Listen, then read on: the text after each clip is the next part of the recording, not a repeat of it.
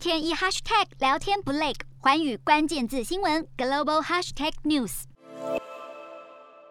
丹麦自二月一号起已经选择将新冠肺炎从威胁性疾病的分类中移除，并取消所有的健康限制，包括不用戴口罩、也不需使用健康通行证等，成为欧盟第一个解除国内几乎所有防疫限制的国家。而丹麦近日发布新闻稿表示，当局将在未来几周严密监测疫情演变，丽萍在二月底前宣布结束疫苗接种计划。当局表示，丹麦的高疫苗接种率凸显人口中非常高的保护性免疫力。根据统计，截至十一号为止，五百八十万丹麦人中有百分之八十点九接种新冠疫苗，百分之六十一点四施打追加剂。丹麦认为，随着季节变化，染疫人数会减少，因此提供第四剂是没有意义的。然而，当局警告，这个决定还没有最后确定，将密切关注疫情。如果和预期相反，也就是春季爆发第四波疫情，或有新的变种病毒影响，就会重新考虑这个决定。